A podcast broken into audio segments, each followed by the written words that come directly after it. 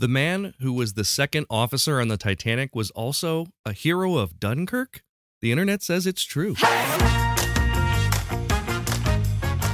Welcome, welcome, welcome, welcome to The Internet Says It's True, where every week we learn something that sounds like I made it up, but it's really true. Part of the WCBE podcast experience. My name is Michael Kent. This is episode 147.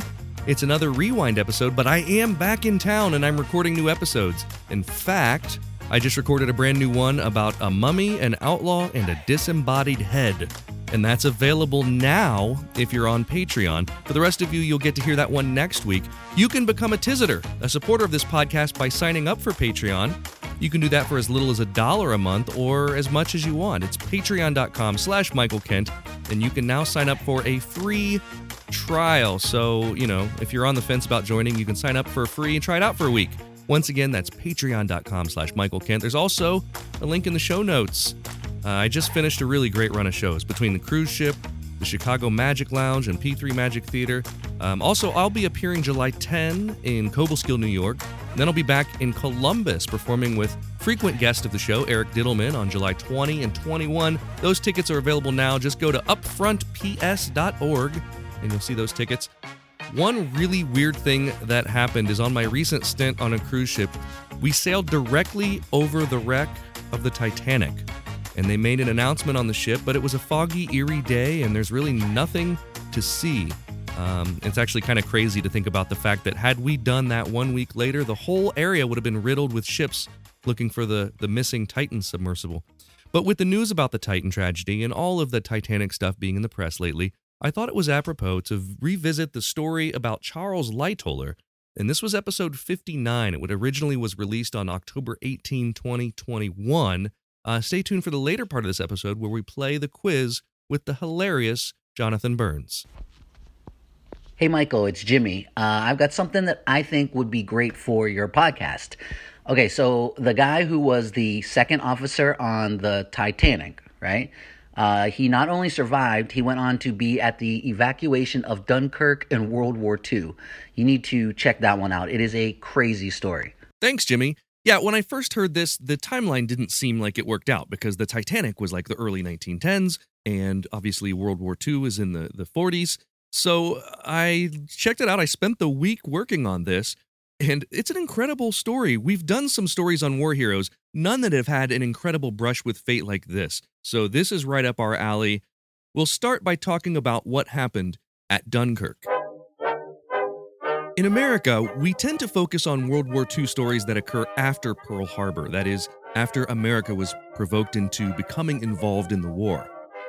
But one of the most amazing stories of heroism during the Second World War happened during the Battle of Dunkirk between May 26th and June 4th of 1940. The Allies were losing the war. Nazi Germany had invaded Poland the previous September, and by early May, they had now entered Belgium, the Netherlands, and France. The British Expeditionary Force was sent to help defend France. But Germany's powerful Panzer Tank Division had trapped the BEF, a small contingent of Belgian troops, and three entire French field armies against the northern coast of France. There was no safe land route for escape, and it was determined that the only course of action was a full evacuation from the nearest port city, Dunkirk, France, to safety in Dover, England. To explain the events leading up to the evacuation of Dunkirk, I'd have to take more time than I'm allowed on the podcast because I'd have to explain the entire battle and the condition that left the troops stranded. So we'll just skip past the fierce battle and jump forward to the point where the German tanks were stopped by canals outside of the port city, and it was now up to a powerful German Luftwaffe air attack to drop bombs and complete strafing runs on the surrounded troops. They had all mostly filed out to the beaches, waiting without cover for ship transport to Dover, a passage that at its shortest was 39 nautical miles. There were somewhere around 400,000 troops waiting to evacuate Dunkirk, and they were surrounded by twice that many German troops. British Prime Minister Winston Churchill said that with the available ships, he thought they would only be able to evacuate around 45,000 of those troops. What occurred next has been referred to as the Miracle at Dunkirk. The official codename was Operation Dynamo. Word was spread that the troops needed help, and a giant flotilla of boats started arriving to aid in the evacuation. Not just military ships either, anyone who could take on passengers started showing up and picking up the soldiers waiting in knee deep water. One cruiser, 39 destroyers, 9 gunboats, 36 minesweeper boats, 13 torpedo boats, 8 hospital boats, 34 tugboats, 113 trawlers, and more than 311 personally owned small watercraft came to the rescue. 693 boats in all. 223 of those boats were sunk by the Germans. Around 61,000 troops were killed or wounded, but miraculously, 338,226 Allied troops were rescued and arrived safely on the other shore. So, what does this have to do with the Titanic? We'll get to that after a quick word from our sponsors. There's not much I can say about the Titanic that hasn't already been said by the many documentaries, not to mention the James Cameron blockbuster movie in 1997. At least that's what I thought, but I had never heard the story about Charles Lightoller. He was born in Lancashire in 1874, and his naval career began as early as the age of 13 when he apprenticed on board a large sailing ship. The drama that would follow his career started during the early apprenticeship when they sailed into a horrible storm in the South Atlantic and had to make repairs in Rio de Janeiro, despite the country raging with a smallpox epidemic while struggling through a revolution. Soon after that, a fire broke out on a ship where he was serving, and he was promoted for his bravery in putting out the fire to save the ship. He started working on board steamships at the age of 21, and during that time, sailing around Africa, almost died from malaria. He took some time away from sailing to try his hand at mining for gold and wrangling cattle, but the sea called him back when the White Star Line hired him as an officer. That's how he came to be involved in the HMS Titanic. On the fateful night of April 14, 1912, Lightoller was the ship's second officer and had commanded the bridge watch until late into the evening. Before retiring to bed in his cabin, he had told the ship's lookouts to watch for small ice in the ocean ahead. But it wasn't until he felt the collision that he knew something was wrong. Here is Lightoller in his own words during an interview with the BBC in 1936. She took the blow along her starboard side, masses of ice actually falling on the fore deck. But what was worse, though we didn't know that till he came out of the inquiry, she was pierced below the waterline in no less than six compartments, and from that moment nothing could have saved her. It wasn't long before Boxall, the fourth officer, poked his head round my door and said, Do you know we've struck an iceberg? I know you've struck something, I told him, not thinking it anything serious and feeling none too pleased. Then he said, The water's up to F deck in the mailroom. There was no need for him to say anything more. I was into a pair of pants, sweater, and bridge coat and out on deck almost as soon as he was. This is where, according to some, Lightoller was a hero. According to others, he was a murderer. As the ship began to sink, his first job was to get the women and children into the lifeboats on the port side of the ship and lower them into the ocean. And that he did. He evacuated every woman and child into the ships on that side until there weren't any more and that's why he faces criticism. Only allowing women and children on the boats meant that some of them had room to spare for the men aboard. His instructions were to only allow women and children, and Lightoller followed them strictly. So strictly, in fact, that when a man tried to board one of the boats, he jumped on board and threatened the man with his revolver, a scene which was dramatized in James Cameron's 1997 film. After the ship's lifeboats were all lowered, there were only a couple small collapsible rafts left, and those were sent away as well, with as many as could occupy them.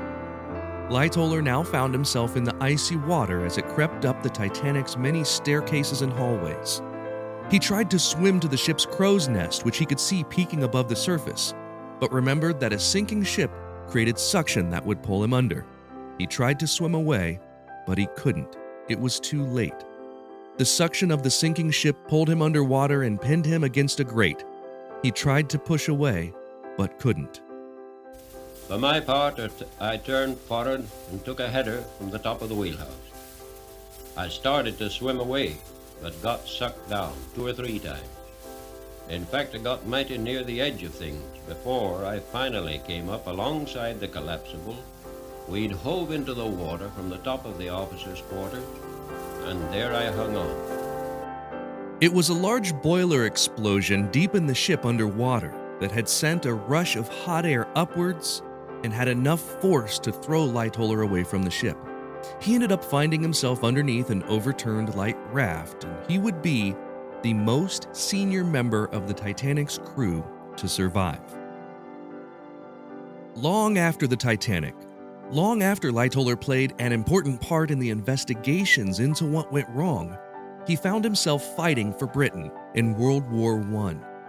From his actions during the war, he was awarded on two separate occasions for gallantry, one being for sinking German U boat UB 110.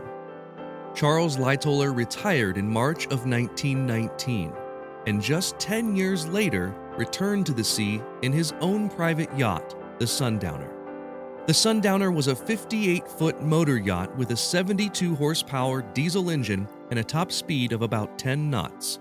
It was a ship purchased for enjoyment and nothing more, until a call went out in late May of 1940 about small ships being needed for a massive rescue effort from the shores of Dunkirk, France. On June 1st, Lightoller and his son Roger left the port of Ramsgate and sailed to Dunkirk. Crossing the channel, they rescued the crew of a motor cruiser that was on fire. That was just the beginning of what they would face. Sailing past sunken ships and with the threat of the Luftwaffe overhead, the Sundowner wasn't able to board soldiers from the piers at Dunkirk because they were too high. Instead, Lightoller pulled up next to the HMS Worcester and began taking soldiers that were crammed on board. A total of 130 men squeezed on the Sundowner, and she returned to England to bring them to safety. Out from the hell that is Dunkirk, back from the steel thrust of the German war machine comes the BEF. For what has been done in the past few days, the BEF is grateful. To the Royal Navy, for hanging a screen of fire around the Belgian beaches while the men were embarking. Here our cameras are off Dunkirk. Here the BEF is grateful too to the men of the merchant service, in the big transports, and the tiny boats ploughing between the big ships and the shore. Charles H. Lightoller had seen his share of high drama during his naval career, but none as heroic as being one of the hundreds of ships put into service of the war that day. I'll leave you with an excerpt from a speech that Winston Churchill delivered to the House of Commons three days later. It's known for the line, We shall fight on the beaches. Churchill was letting the nation know of the heroism that happened at Dunkirk. And while he was careful to not call it a victory, he was using the speech to strengthen the resolve of the British. And at the end, which you'll hear, he makes a definite call to the United States to become involved. For four or five days, an intense struggle reigned. All their armored divisions, or what was left of them, together with great masses of infantry and artillery, hurled themselves in vain upon the ever narrowing, ever contracting appendix within which the British and French armies fought. Meanwhile, the Royal Navy, with the willing help of countless merchant seamen, strained every nerve to embark the British and Allied troops. 220 light warships and 650 other vessels were engaged. They had to operate upon the difficult coast, and often in adverse weather, under an almost ceaseless hail of bombs and an increasing concentration of artillery fire. Nor were the seas, as I have said, themselves free from mines and torpedoes. It was in conditions such as these that our men carried on with little or no rest for days and nights on end, making trip after trip across the dangerous waters, bringing with them always men whom they had rescued. The numbers they have brought back are the measure of their devotion and their courage. We shall fight in France. We shall fight on the seas and oceans. We shall fight with growing confidence and growing strength in the air We shall defend our island, whatever the cost may be. We shall fight on the beaches. We shall fight on the landing grounds. We shall fight in the fields and in the streets. We shall fight in the hills. We shall never surrender. And if, which I do not for a moment believe, this island or a large part of it were subjugated and starving, then our empire beyond the seas, armed and guarded by the British fleet, would carry on the struggle until in God's good time, the new world with all its power and might steps forth to the rescue and the liberation of the old.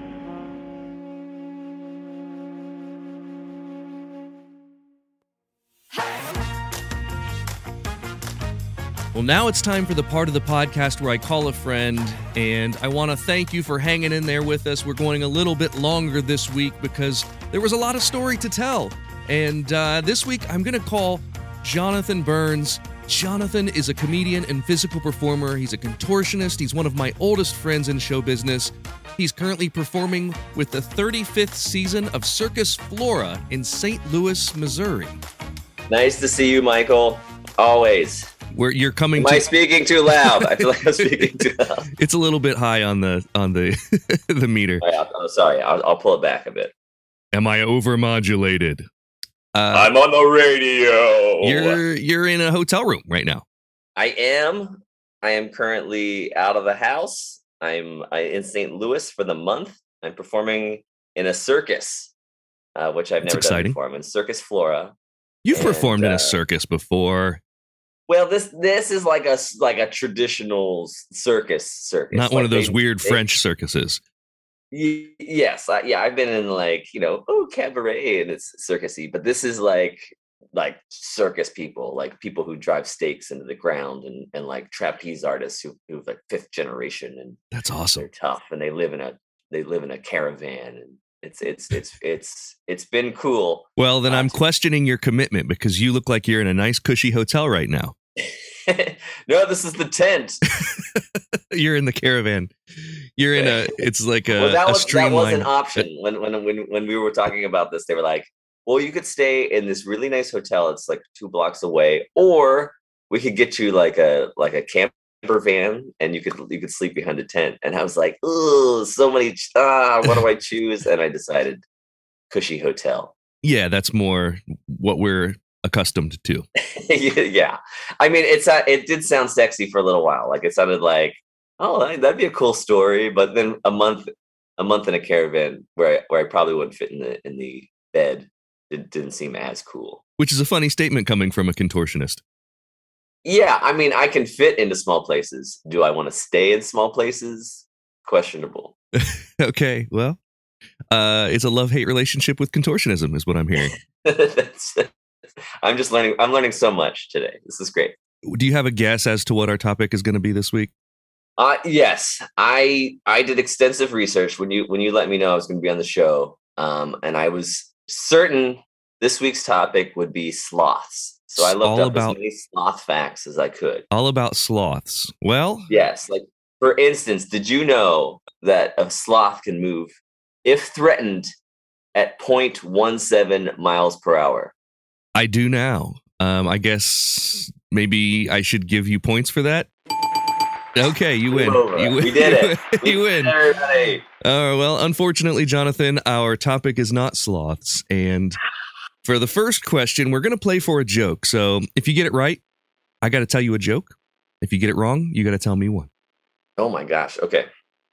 Charles Lightoller commanded a yacht that carried soldiers to safety during the evacuation of Dunkirk in World War II.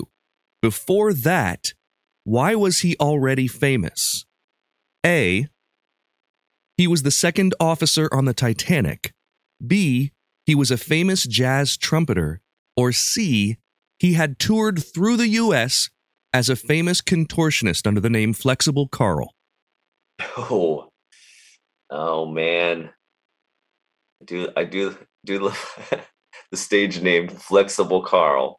I'm just realizing this isn't about sloths. Okay. Ah, Woefully unprepared at this point. I am going to say that he was on the Titanic. You are correct, Jonathan Burns. He was the second officer on the Titanic, the most senior officer to survive the sinking of the ship. Uh, and he only survived because he was actually going down with the ship, and a boiler exploded, pushed him away from the ship, and he was uh, he found safety. That's that, let's make that movie. Yeah, just all about this guy. Um, Yeah, There was a I'll call James Cameron right now. yeah, it's the the sequel, Titanic Two. Titanic Two. the the uh, yeah, I don't know how that would work, uh, but yeah, you you know, there's a the whole movie about Dunkirk and this this Right. massive operation of several hundred thousand soldiers that were stuck, and they started commissioning a flotilla of like everyday ships and boats to go and save these folks, and he was one of them. So he fit 130 people, 127, 130 people on his yacht in retirement. He was 66 years old when it happened, and um, so you know, and that was another another famous story that this guy was involved in. Pretty crazy. Wait, this guy had a yacht after he sunk in the Titanic. Yeah, That was his. It was, that was the next move. I a boiler exploded. I miraculously survived. I'm gonna spend more time on the water. Well, and and, the, and he he not only that, but like he did go on to fight in World War One in the Royal Navy. So uh, and and drama followed him throughout his whole naval career. I don't. I think that it was um, a poetic way to retire is to just spend time on the water. Yeah, why not? Why not? I'd be on land. I guess this is more land time for me. Yeah, maybe, maybe. I mean, you, you figure you get through all that, nothing worse can happen than sinking on the Titanic. That's true. And speaking of water, did you know that a sloth can go underwater and hold its breath for up to 40 minutes? That's I, I feel like A, I did not know that, and B, that's because that is made up. I'm That not- is not is not made up. I swear. They, they can hold their do- their their breath longer than a dolphin. It's because they're. I think they're.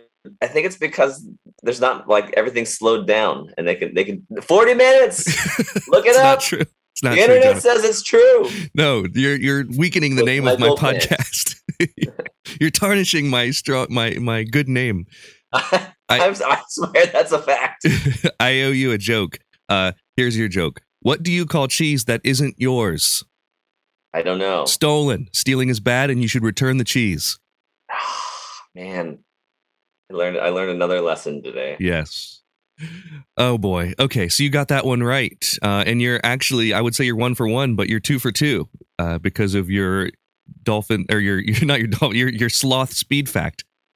Wow, I got I've got more. Don't worry. It's not often that the bonus questions come before the quiz.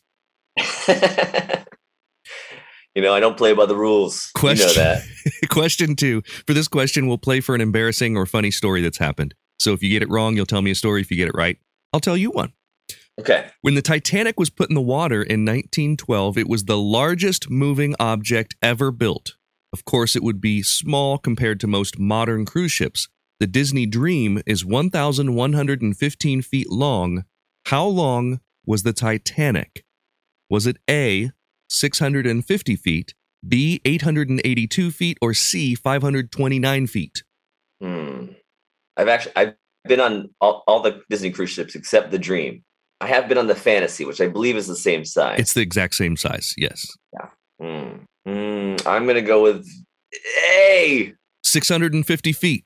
Yeah, 650 feet. Unfortunately, Jonathan, the answer is 882 feet. I was gonna say that. I know you were, but you didn't. Oh, I almost said B. I was so close to saying B, and I went A. yeah. A, so it was 882 feet. The Disney Dream is 1,115 feet. The Titanic was 141 feet high. Uh, and back to our comparison to the modern ship, a Disney the Disney Dream is 216 feet high. Do you have a story or an embarrassing thing? Maybe something that happened on board the Disney Fantasy or Uh, yeah, well, actually, there is something that that's happened on there. Um, uh, so I do I perform on Disney Cruise Lines, and uh, once you do your show, you're sort of like a celebrity on board. People know who you are, so everywhere you go, it's like oh, hey, it's like know, being you- a zoo animal. It's it, exactly much like a sloth. um, I'm not giving you this question. You still missed it. so the so uh, that sometimes that happens. Like you know, as long as your show goes well, if your show goes well. It's, it's nice being a celebrity on board for the week because then it ends at some point. But uh, I've definitely been in this situation where uh, you're on board, you're walking around, and people are like, "Oh, can we take a picture?" And I was like, "Oh, sure." And I like went to get in the picture with them, and they're like, "No, of, did you take a picture of us?" And I was like, oh, yeah. Of oh course. no, seriously? yeah, that's that's happened to me on on board on board a few times. A few times. That is Yeah. um I that that's very funny. Question three. For this question, we're playing for the internet says it's true sticker available only on Patreon. It's patreon.com slash Michael Kent. You can get a sticker when you join. Also, if you were a Patreon member yesterday at the gold level or above, you got to see a live stream version of a magic show that I did for a, a private group. Uh, that Wow. they were the only people that were able to see that other than the group that hired me. Here's your question. Is gold the highest? Gold is the well, you know what? There, I do have what I call the official emperor of Oh, of, and that is if you go above and beyond the the highest level, then you might get a special title. But yes, gold is the normal highest. So I'd like to be diamond platinum by the end of the year. diamond platinum. Maybe that would be what we call you uh, if you just pay me monthly money, which I don't think is going to happen. One of the reasons that the Allied forces were outnumbered at Dunkirk was because Allied war planners thought it would be impossible for Germany to get their tanks and men there. There was this thick forest in the southeast part of Belgium and Luxembourg. What was the name of that forest? Was it A, the Ardennes, B, the Black Forest, or C, Sherwood Forest? Ooh. I, I'm gonna just go with A because I've been guessing A the entire time, and I have a I have a sponsorship with AAA. Uh, A, the Ardennes. Final answer? Yes, it is the Ardennes. That is the the the name of the forest. It was not the Black Forest, famous for ham. It was not the Sherwood Forest, famous for Robin Hood. They didn't think that the German tanks could get through the terrain, but they were thinking they they had basically World War One knowledge, both of Mhm. the tanks and their ability, and of the roadmaps that were going through the forest. There had been more roads built. The tanks were faster and better, and they thought that the tanks would be there in five days. Instead, they were there in just over two days. They tore through the Ardennes in uh, two and a half days. Speaking of France, you tore into France on a television show once. I did. Yeah, I was on France's Got Talent. What was your experience? Did you actually speak French, or did they dub you, or how'd that work? Well, the, the so this is this was the original idea. I said I, I don't speak French. I, I did send a video where I I I I, I, was, I was taking a French lesson and and all the answers were Gerard Depardieu. Uh, but uh, I did I, I Well, that is all for this week. Thank you so much to Jonathan Burns for being my guest. Here's the ghost of a young child that died on the Titanic. do my act, and then when the judges want to talk to me, I'm going to crawl back in the suitcase and I'm going to give like thumbs up or okay as they talk to me. So I don't have to speak French, uh, but it's it's it's different. So the producer's like, "Great, we love it, we love it." You know, that was my French. Yeah. So um, I was great. So I I do the act, and I cr- I crawl uh, I crawl out, do my do my thing. Everything goes really well. Um, I go to get back in the suitcase, and a guy with the microphone comes up. He's like, "They want to talk to you," and they Oh, hand me a microphone, and it was bonjour everybody you know like so i uh that that was the experience there luckily uh the judges spoke both english and french very well Nice. and we, we made it through so it's just it you, when you watch the clip it's just me like they say stuff to me in french and i just say merci a lot um but in the in reaction they we talked for a long time and they cut it down to me just being like merci merci Question four. Um, we're going to play for a comment, a YouTube comment on our newly released Penn and Teller Fool Us videos. And when I say newly released, someone had made a rights claim on all the Fool Us clips for like a year, and they have no one's been able to watch inside the U.S. They were blocked, but the legal battle was recently resolved. The clips are back up. So if you get this right, I will comment on one of your Fool Us clips. If you get it wrong, you'll comment on mine. wonderful. It was like they were next, they were sinking on the Titanic, but they were next to the boiler, and now they've been exploded Yes. and released. The legal boiler, if you will. has has released us. The Titanic had a baker on board, Charles Jog- Joughin. I don't know how to say his name. J O U G H I N.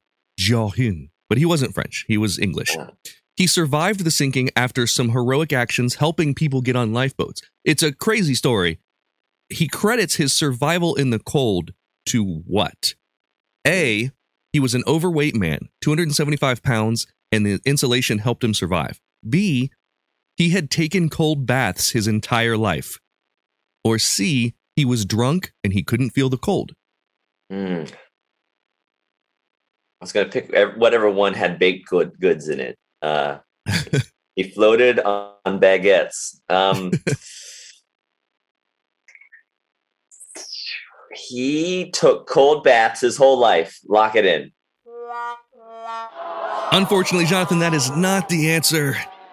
The answer is he was drunk. He couldn't feel the cold because he was drunk. Uh, Man, and uh, which is interesting because he had really done some heroic stuff. He had helped a ton of people get on lifeboats, like many of the crew. Uh, but he credits his ability to survive in the cold water and that it didn't feel cold to him. and he doesn't remember any of it. no. Now you'll comment on one on my on my Penn and Teller Fool Us video. What are you going to Yeah. comment? Do you know? I mean, you've seen the bit. You know what it is. Um, I'm, I'm going to tell everyone how it's done. Okay. That's that's what the internet needs. that's, what YouTube is for. It'd be pretty great if you just got on there and gave me a sloth fact. I mean, that, that's possible too. Did you know that a sloth they hang out in the trees all day, uh, but they only come down to, to relieve themselves to, to urinate, and the only way they do that is if it rains. When it rains, they come down and, they pee. So, like when they're in captivity, they have to spray them with the hose every few days so they make sure they that they pee. Otherwise, they'll stay up there forever. That actually sounds true.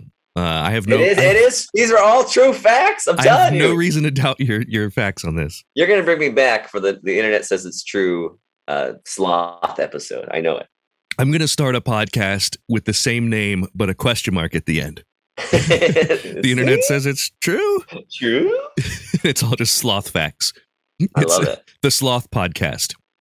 Question five, and Jonathan, this one is for all the marbles. So if you get it wrong, I'm banning you from this podcast, never to be asked on again. Oh my gosh. Here is your You question.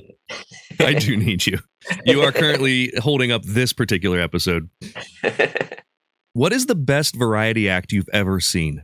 Best variety act I have ever seen. I there's there's this is on the internet and that's how I've seen it. It's um Bob and Louie and uh Bob is is a person and Louie is his dog and it's a trained dog act where the dog does nothing.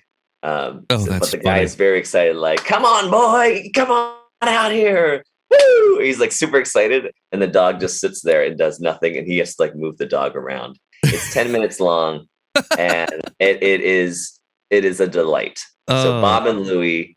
Uh, there's a couple different clips of it. There's one from like a Dean Martin Christmas uh, variety special, but uh, highly recommended. I watch it probably once a week. That's, that's, that's awesome. Amazing. Uh, you can see Jonathan Burns in Circus Flora in St. Louis until the end of October. And after that, you can learn more about him and see his tour schedule at iheartburns.com. Thank you so much for coming on and teaching us all about sloths, Jonathan. It was a pleasure. Happy to do it. Yeah, it's iheartburns.com. Not don't go to heartburns.com unless you want to order Tums. Good to see you, buddy. Good to see you. Well, that's all for this week. Thanks to Jimmy for the topic and to Jonathan Burns for being my guest. This little kid's name is Iceberg Dunkirk.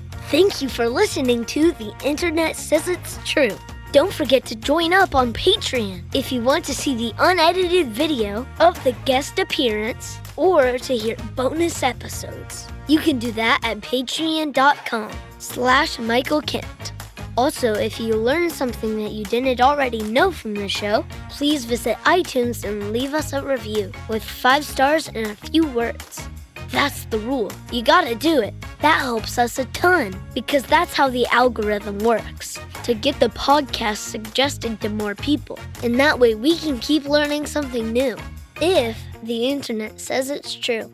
The internet says it's true. We'd like to thank the Patreon subscribers whose monthly contributions help to make this show possible. Sean Brown, Denny Corby, Joshua Endress, Dallas Ray, Bryce Swanson, Eugene Anderson, Jim and Joanne Martin, Mitch and Andrew Joseph Kemplin, and the show's official Emperor Kick Track.